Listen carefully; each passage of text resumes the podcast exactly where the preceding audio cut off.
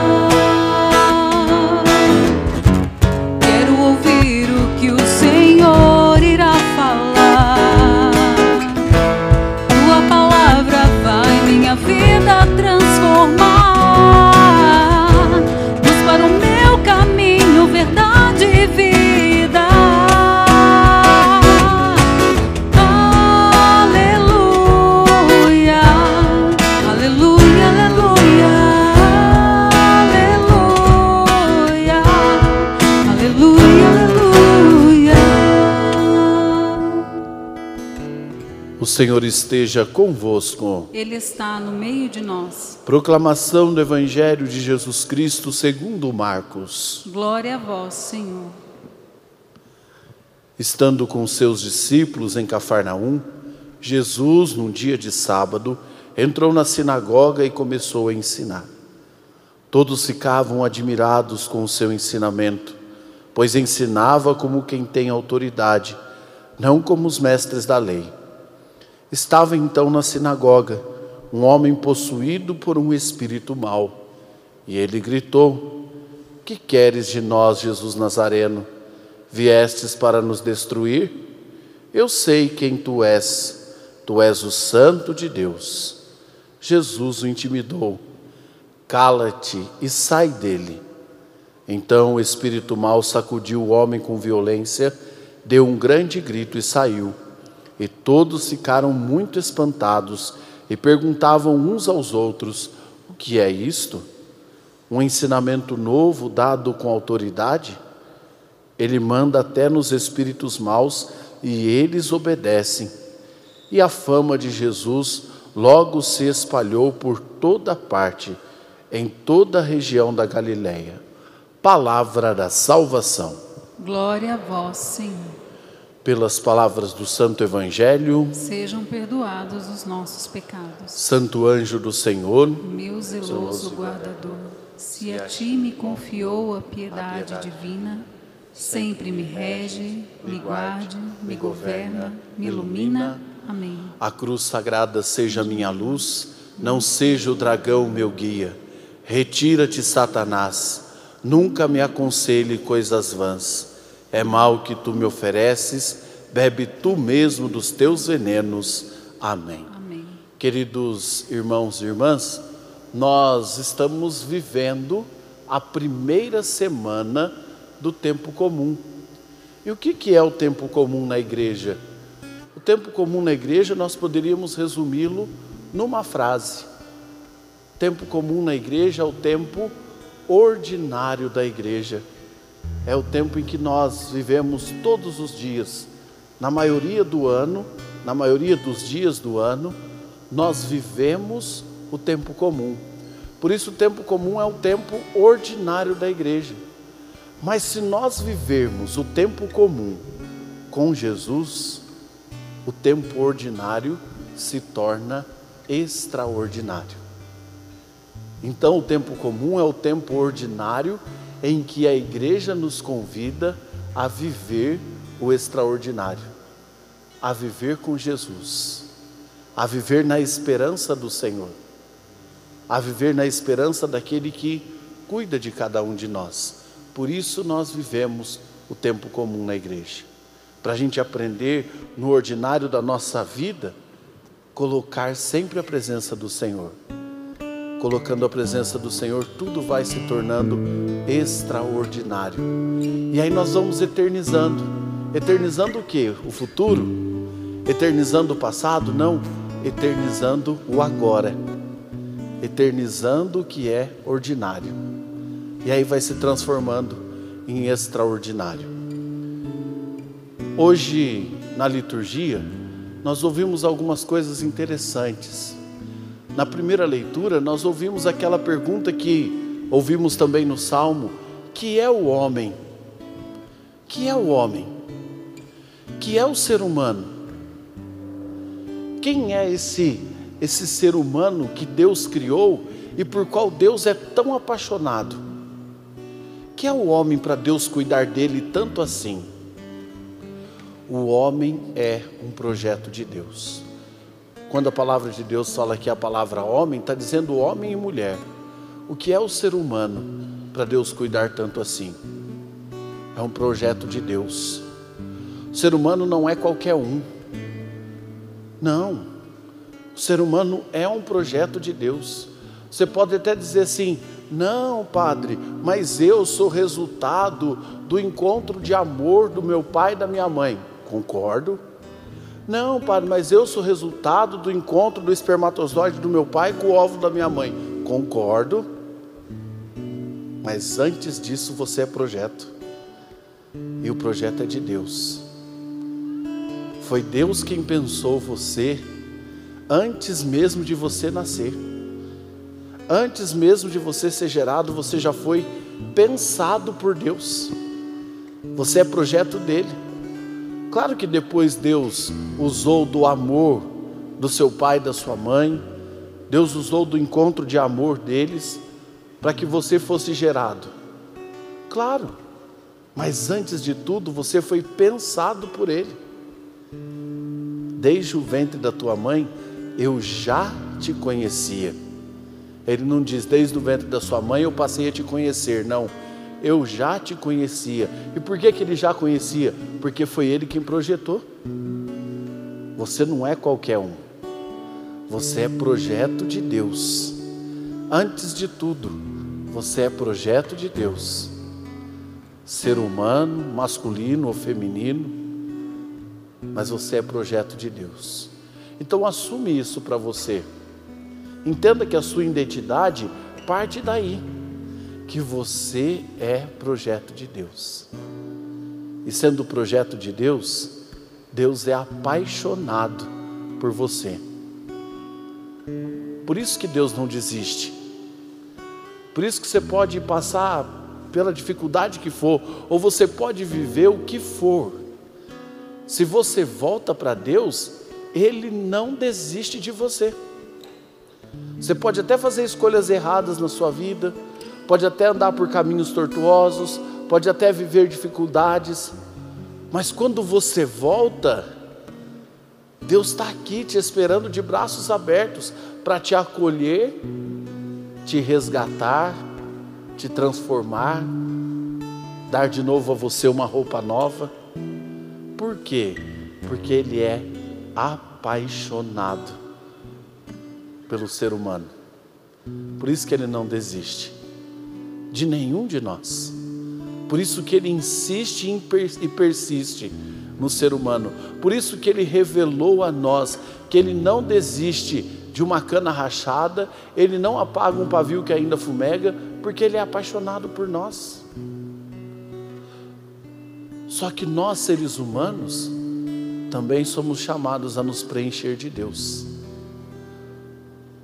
Nós somos chamados a entender que a nossa vida, por ser projeto de Deus, não é resultado das nossas habilidades humanas, mas a nossa vida, ela é um segmento, segmento, aquele que nos amou primeiro, e que só tem sentido viver se a gente seguir os passos daquele que nos amou primeiro, senão torna uma vida vazia, sem sentido de ser.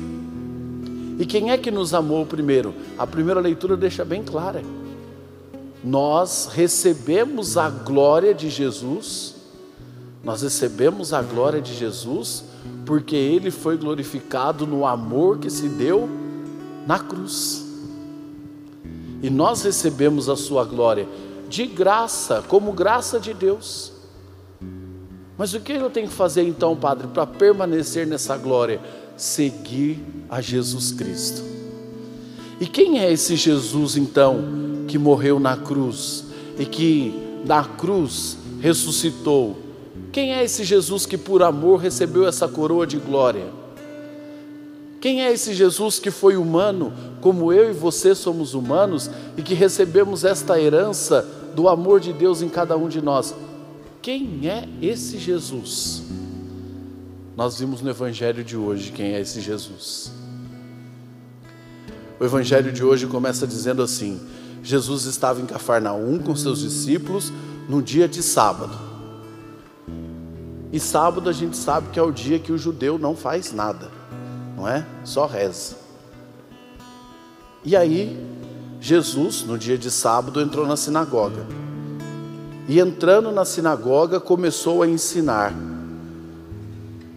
como quem tem autoridade, não como os fariseus. Olha como o evangelista Marcos é claro, como quem tem autoridade, não como os fariseus. Quem era autoridade na sinagoga? Eram os fariseus, eram os saduceus, eles eram autoridade dentro da sinagoga. Mas como é que Jesus, que não é nem fariseu nem saduceu, como que Jesus, que é de Nazaré, que é judeu, entra na sinagoga, não sendo nem fariseu nem saduceu, e começa a ensinar no lugar desses homens como quem tem autoridade. Como é que Jesus tem essa autoridade? Que autoridade é essa? É a autoridade do amor. E a autoridade do amor não é a autoridade da palavra, é a autoridade do exemplo. A autoridade do amor não é a autoridade de quem fala do amor, mas de quem vive esse amor. A autoridade de Jesus não é de quem está cheio do Espírito Santo no falar, não. A autoridade de Jesus é de quem está cheio do Espírito Santo dentro de si mesmo. Quem está transbordando o Espírito Santo, por isso ele falava com autoridade. Ter autoridade não significa eu levantar a voz. Ter autoridade não significa eu chegar e mandar em todo mundo, não. E todo mundo tem que me obedecer, porque se não me obedecer vai ter castigo. Isso não é autoridade, isso é autoritarismo. E autoritarismo os fariseus, saduceus faziam. Ou vocês vivem essa regra, ou serão punidos, ou serão castigados, ou serão dados como impuros. Autoridade não é isso. Autoridade não é levantar a voz como se eu fosse o maior exemplo do mundo. Isso é autoritarismo. Autoridade é eu testemunhar o Espírito Santo que preenche o meu ser. É deixar que a minha vida seja o testemunho desse Espírito, como Jesus. No final de semana nós celebramos o batismo de Jesus, não foi? A palavra batismo significa mergulho. Jesus mergulhou na água e depois mergulhou no Espírito. O céu se rasgou e o Espírito Santo desceu sobre ele, mergulhado do Espírito. Nós somos batizados, projetos de Deus, e se somos batizados, nós também somos mergulhados na água e no Espírito. E por que que a gente não fala com autoridade então, Padre? Porque às vezes a gente só fala. A começar desse padre aqui que está falando para vocês. Às vezes a gente só fala. E só falar não é autoridade. A autoridade acontece quando nós vivemos plenamente aquilo que preenche o nosso ser, aquilo que preenche o nosso interior, aquilo que preenche a nossa vida. Aí nós falamos com autoridade, aí nós vivemos com autoridade. Vamos pegar o chefe ou vamos pegar o dono de uma empresa. Não adianta aquele dono da empresa ir lá e mandar em todo mundo, e ir lá e querer que todo mundo faça o que ele quer, e botar o dedo na cara de todo mundo, que os funcionários vão ficar tudo com raiva dele. Se os funcionários não perceber que o dono da empresa pega o boi pelo chifre junto,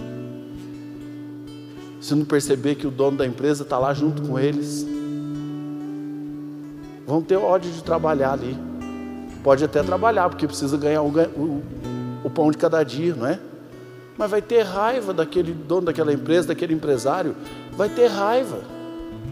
E vai ter raiva por quê? Ah, porque o cara só manda, manda, manda, manda, manda, não conversa com a gente, não olha a humanidade da gente, não presta atenção se, se a gente está passando alguma necessidade ou não, se a gente precisa de ajuda ou não, só vem aqui e dá ordens. Autoritarismo não é autoridade. Autoritarismo faz escravos. Autoritarismo faz as pessoas se perderem. E quando é que se vive o autoritarismo? Quando se tem insegurança e medo. Olha que interessante. Quanto mais inseguro e medroso nós somos, mais autoritários nós queremos ser. Quanto mais inseguros e medrosos nós somos, mais autoritários nós queremos ser. Eu não estou dizendo só em empresas, não. Estou dizendo dentro de casa também. Que às vezes o pai com a mãe quer fazer isso com o filho. Às vezes o filho quer fazer isso com o pai e com a mãe. Quer viver um autoritarismo com o pai e com a mãe. Terrível. Porque não confia em si mesmo. E por que é que não confia em si mesmo? Porque está possuído por um mal. E que mal? O mal do egoísmo, o mal do orgulho, que às vezes quer se colocar na frente de todo mundo, como eu sou tal, eu sou a tal, que tenho que dar exemplo para todo mundo, mas na verdade não dou exemplo nenhum. Mas para eu esconder o exemplo que eu não dou, eu quero mostrar que eu sou o superpoderoso, a superpoderosa. Mas aí eu escondo de todo mundo a minha podridão, tá bom? Você esconde de todo mundo a sua podridão, a sua vulnerabilidade. Mas não esconde de Deus. Presta atenção em alguém autoritário para você ver. Se esse autoritário, se essa pessoa que é autoritária, não tenta esconder os próprios defeitos. Tenta. Só que não esconde. Quanto mais tenta esconder, mais evidência aparece. Então, lá naquela sinagoga, naquele dia, aparece um homem que está possuído por um espírito mau. Entendam, ele está possuído por um espírito mau. E que espírito mau? O espírito da comparação. Aquilo que Jesus sempre disse, o espírito da comparação. Aquele homem com o espírito mau aparece e diz então a Jesus: Que queres de nós, Jesus Nazareno? Na verdade, a pergunta que vem do grego não é essa. A pergunta que vem do grego é: por que é igual a nós? Por que queres ser igual a nós? Jesus Nazareno. Mas aí ele continua: viestes para nos destruir? Viestes para acabar com a, com a nossa posição? Vieste para nos tirar dessa autoridade? Viestes para tirar a gente daqui desse lugar que a gente manda? Olha, eu sei quem tu és. Tu és o santo de Deus. E por que que aquele homem com o espírito mal diz isso? Eu sei quem tu és. Tu és aquele que Deus separou para ser dele. É aquele separado de todos os outros querem ser igual a nós? A comparação. A comparação. Quem você acha que é? Você acha que você manda aqui? Você acha que você pode alguma coisa aqui? Não é assim que a gente diz? Não é assim que a gente diz? Quando alguém vem nos corrigir ou vem falar alguma coisa para nós, quem é você para falar isso? O que você acha que você está fazendo aqui? Ah, você tem tanto pecado quanto eu. Por que, que você quer falar isso? Por que você está tentando me corrigir se você também tem pecado? Por que você está tentando me corrigir se você também é defeituoso? Não é assim que a gente faz? Está possuído por um espírito mau. Porque quem é projeto de Deus não age assim. Não vive esse espírito maluco de comparação, nem de egoísmo, nem de orgulho Quem é projeto de Deus vive como Jesus. E o que, que Jesus disse para eles? Cala-te e sai dele. Ou seja, não, nenhum espírito mal, nenhum mal tem autoridade aqui. Que é o que nós deveríamos falar quando vem em nossos pensamentos aquela ideia de que nós somos melhor do que os outros, porque os outros erraram e nós não. É o que nós deveríamos falar quando a gente quer ficar se comparando ao outro, querendo ser melhor, achando que a gente é a bolacha do meio do pacote, porque a primeira e a última quebra. Então eu quero ser a do meio do pacote, porque não quebra, eu sou melhor que todos. Não. Nós deveríamos dizer, como Jesus disse, porque nós somos tão humanos quanto Jesus e participamos da glória de Deus pela cruz de Jesus. Nós deveríamos dizer: cala-te, sai daqui. Eu gosto da oração de São Bento, quando diz: bebe tu mesmo dos teus venenos. Eu rezo todas as horas, todo momento essa oração de São Bento. Porque cada vez que eu percebo que o mal está se aproximando, eu já digo: bebe tu mesmo dos teus venenos. Bebe tu mesmo dos teus venenos. Retira-te, Satanás. Bebe tu mesmo dos teus venenos. Por quê? Porque eu sou projeto de Deus. E um projeto de Deus não se deixa escravizar pelo mal, não se deixa escravizar pelos egoísmos, não se deixa escravizar por essa maldade que se vive. Não se deixa escravizar pelos espíritos maus que estão pairando por aí. E quando o padre diz espíritos maus, o padre não está dizendo um monte de alma que fica andando para lá e para cá, ou que a gente acha, não é? Um monte de mancha fica andando para lá e para cá, e de repente entre nós, não. O Padre está dizendo de espíritos maus que nós mesmos criamos. Porque ninguém cria um espírito mal para nós, fala assim, agora vai nesse aqui, agora vai naquele ali. Não. São espíritos maus que nós mesmos criamos. Nós mesmos queremos, queremos criar os nossos tronos. Nós mesmos queremos criar aquilo que nos faz mandar nos outros. Nós mesmos queremos criar a nossa autoridade, o nosso autoritarismo. Mas quando a gente deixa de se preencher de Deus e começa a se preencher de si mesmo, querendo criar as próprias regras, além de se esvaziar de Deus, nós nos enchemos de egoísmo nos enchemos de orgulho. E aí a gente começa a achar que a vida é só um cumprimento de metas. Aí a gente começa a achar que a vida é só a minha habilidade, ou seja, eu só dependo das minhas habilidades para viver. Mas quem é que pensa assim? O mal, o demônio pensa assim. Eu só preciso de mim da minha esperteza, das minhas habilidades para viver. Não é assim. Nós somos projetos de Deus. E sendo projetos de Deus, a nossa vida só tem sentido se nós nos preenchermos de Deus, porque é preenchendo de Deus pelo Espírito Santo que nós vamos livrar do mal e vamos entender que a nossa vida é um segmento de um sacrifício de amor daquele sacrifício de amor, do sacrifício de amor da cruz. Nós vamos entender que os passos da nossa vida não são passos que nós damos por nossas habilidades e espertezas, mas vamos entender que os passos da nossa vida são dados rumo ao Calvário, que é o lugar onde o amor se dá por inteiro. A nossa vida é um projeto de Deus onde o amor se dá por inteiro. Não é se dá pela metade, não é se dá um pouquinho só. Não, se dá por inteiro. E só quando o amor se dá por inteiro e que ultrapassa toda e qualquer atitude de autoritarismo, é que nós aprendemos que o amor se torna autoridade. O que nos dá autoridade não é se a gente manda ou desmanda. O que dá autoridade não é se a gente está à frente ou não. O que te dá autoridade não é o título que você tem, por natureza humana, de pai e mãe.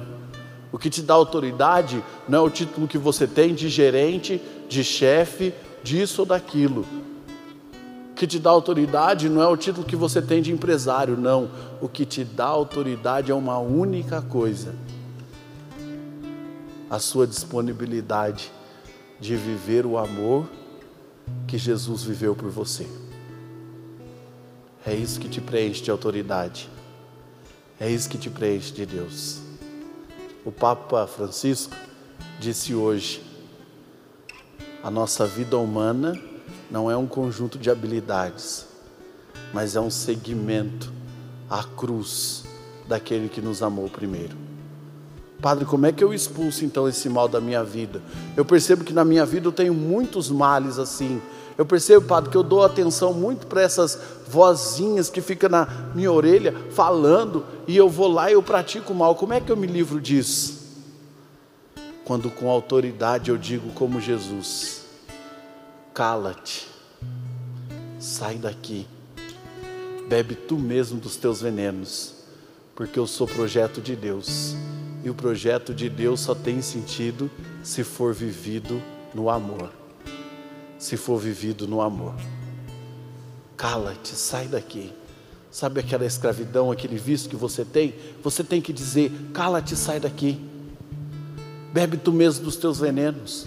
Sabe aquela dificuldade outra que você tem? Diga: cala-te, sai daqui. Bebe tu mesmo dos teus venenos. Cala-te, retira-te.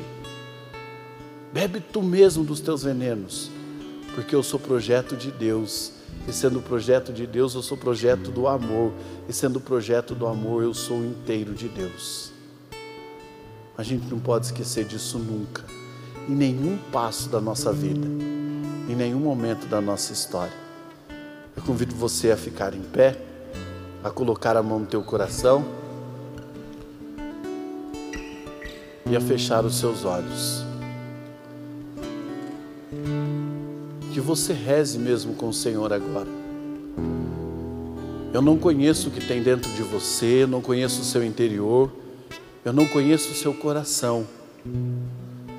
Mas aquele que nos trouxe aqui hoje, aquele que te trouxe nesta celebração hoje, às vezes você não está nem acostumado a vir nessa celebração, aquele que te trouxe aqui hoje, foi exatamente para dizer que você é projeto dele. Se você é projeto dele, você é projeto de amor. Você é projeto de graça, você é projeto de salvação, você não é qualquer um. Repete com o Padre: Eu sou projeto de amor. Sou projeto de amor. Porque no amor Deus me criou. Porque com amor Deus me criou. Deus me resgatou no amor. Deus me resgatou no amor. Deus me salvou no amor. Deus me salvou no amor. Eu sou o projeto de Deus. Eu sou um projeto de Deus. Eu sou o projeto de amor. Eu sou o projeto de amor de Deus. Você não é qualquer um. Mas às vezes, na vida, pode ser que você escolheu em alguns momentos algum mal que te possuiu. Sabe aquela atitude que você tem, que você não consegue se livrar dela e que você sabe que aquilo faz mal para você? Sabe que faz mal para você, sabe que faz mal para as pessoas que estão à sua volta? São os males que vão nos possuindo a cada dia. Mas é você mesmo que tem que dizer para esse mal, para essa dificuldade que você tem vivido: retira-te daqui, sai daqui. Retira-te, Satanás. Bebe tu mesmo dos teus venenos. Cala-te e sai. Porque eu sou projeto de Deus. Meu coração não é o teu lugar. Sai daqui. Retira-te daqui. Talvez você esteja vivendo uma enfermidade aquela enfermidade que você parece que não consegue sarar nunca. Talvez por coisa que você já viveu na sua vida, você tem vivido uma depressão terrível. Talvez você esteja com alguma enfermidade que você sabe nem de onde apareceu isso, nem de onde veio essa enfermidade, de repente apareceu. E você até disse para Deus, Senhor, mas eu te sirvo tanto, e de repente apareceu essa enfermidade em mim. Diga com autoridade: sai daqui, retira-te, porque eu sou de Deus e onde Deus habita, onde Jesus habita, nenhum mal tem poder, nenhuma enfermidade tem poder. Onde Deus habita, a liberdade acontece, a graça de Deus reina. Não há mal que possa vencer a nenhum de nós se nós nos deixamos ser conduzidos por Deus, ser preenchidos de Deus. Não há mal que possa ser maior do que o amor de Deus em nós, porque somos humanos, projetos de um Deus apaixonado. E se somos projetos de um Deus apaixonado, nenhum mal pode ser maior do que o amor de Deus em nós.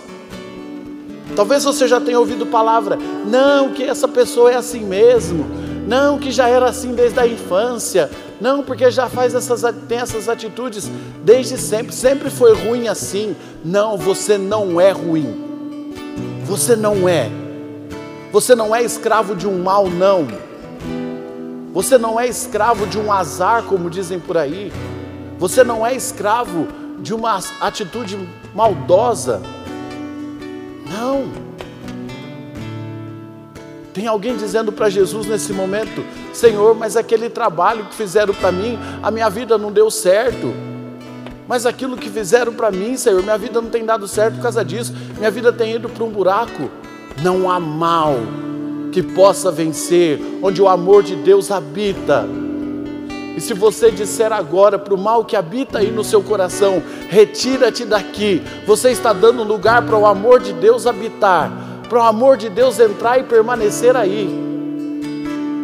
O que te perturba não é de Deus, o que te perturba não vem de Deus, porque Deus traz paz, graça, salvação, alegria. Retira-te retira-te daí. Aí não é o teu lugar. Bebe tu mesmo dos teus venenos, porque eu sou o projeto de Deus. E um projeto de Deus é cheio do amor de Deus, que ama, que perdoa, que resgata, que dá vida nova e que livra de todos os males. Como disse São Paulo, tudo podemos naquele que nos fortalece, porque Ele nos amou primeiro. Não, não há, não, não há, não há mal que me possa vencer. Cante isso. Não, não há. Não, não há, não há mal que me possa vencer. Vamos mais uma vez, não, não há, não, não há, não, não há, não há mal que me possa vencer. Não, não há não, não há. Não, não há. Não há mal que me possa vencer. Pois tudo posso naquele que me fortalece. Tudo posso em Jesus Cristo pois tudo posso naquele que me fortalece. Tudo posso em Jesus Cristo. Algumas pessoas estão dizendo assim, mas é aquela pessoa que convive comigo, Padre, e que não está aqui na missa? E aquela pessoa que trabalha comigo, Pai, que tem me prejudicado, me perseguido, me feito mal. E aquela pessoa, Padre, que está me difamando por aí, por onde passa difama o meu nome, e eu estou sendo mal visto porque está me difamando. Não há mal que te possa vencer se você tem Deus. Nenhum problema pode ser maior do que o amor de Deus na sua vida. Quer te difamar? Deixa difamar. Deixa falar. Uma hora cansa e para. Mas você continua firme, perseverante no amor de Deus, porque onde o amor de Deus está, nenhum problema tem vez. Confia no Senhor. Confia naquele que venceu. A cruz não é para nós sinal de derrota, não. A cruz é para nós sinal de vitória, porque todo mundo pensava que era uma derrota Jesus morrer na cruz, e nós olhando a cruz entendemos, a cruz é a vitória do amor de Deus na nossa vida. E por aquela cruz, e em nome de Jesus, nenhum problema da tua vida é maior do que a alegria que Deus plantou no teu coração, do que a alegria que Deus te dá nesta noite. Nenhum problema, nenhuma dificuldade, nenhuma enfermidade é maior do que o amor de Deus, do que a alegria de Deus plantada no seu coração por meio daquela cruz. Vamos cantar isso. Nenhum problema, nem mesmo a dor, nada pode ser maior do que o amor de Deus. Nenhum problema, nem meus pecados poderão separar do amor de Deus. Nenhum problema, nenhum problema, nem meus pecados poderão separar do amor de Deus. Deus é maior Deus é maior que tudo que me acontece. Deus é grande, supremo rei. Deus é maior que tudo que me acontece. Deus é grande, supremo rei. Vamos juntos Deus é maior que tudo que me acontece. Deus é grande. Deus é grande, supremo. Rei. Canta confiante nisso. Deus é maior. Deus é maior que tudo que me acontece. Deus é grande, supremo Deus é maior que tudo que me acontece. Deus é grande, supremo rei. Deus é maior que tudo que me acontece. Deus é grande, supremo rei. A cruz sagrada seja minha luz, não seja o dragão meu guia. Retira-te, Satanás, nunca me aconselhe coisas vãs. É mal que tu me ofereces, bebe tu mesmo dos teus venenos. Amém.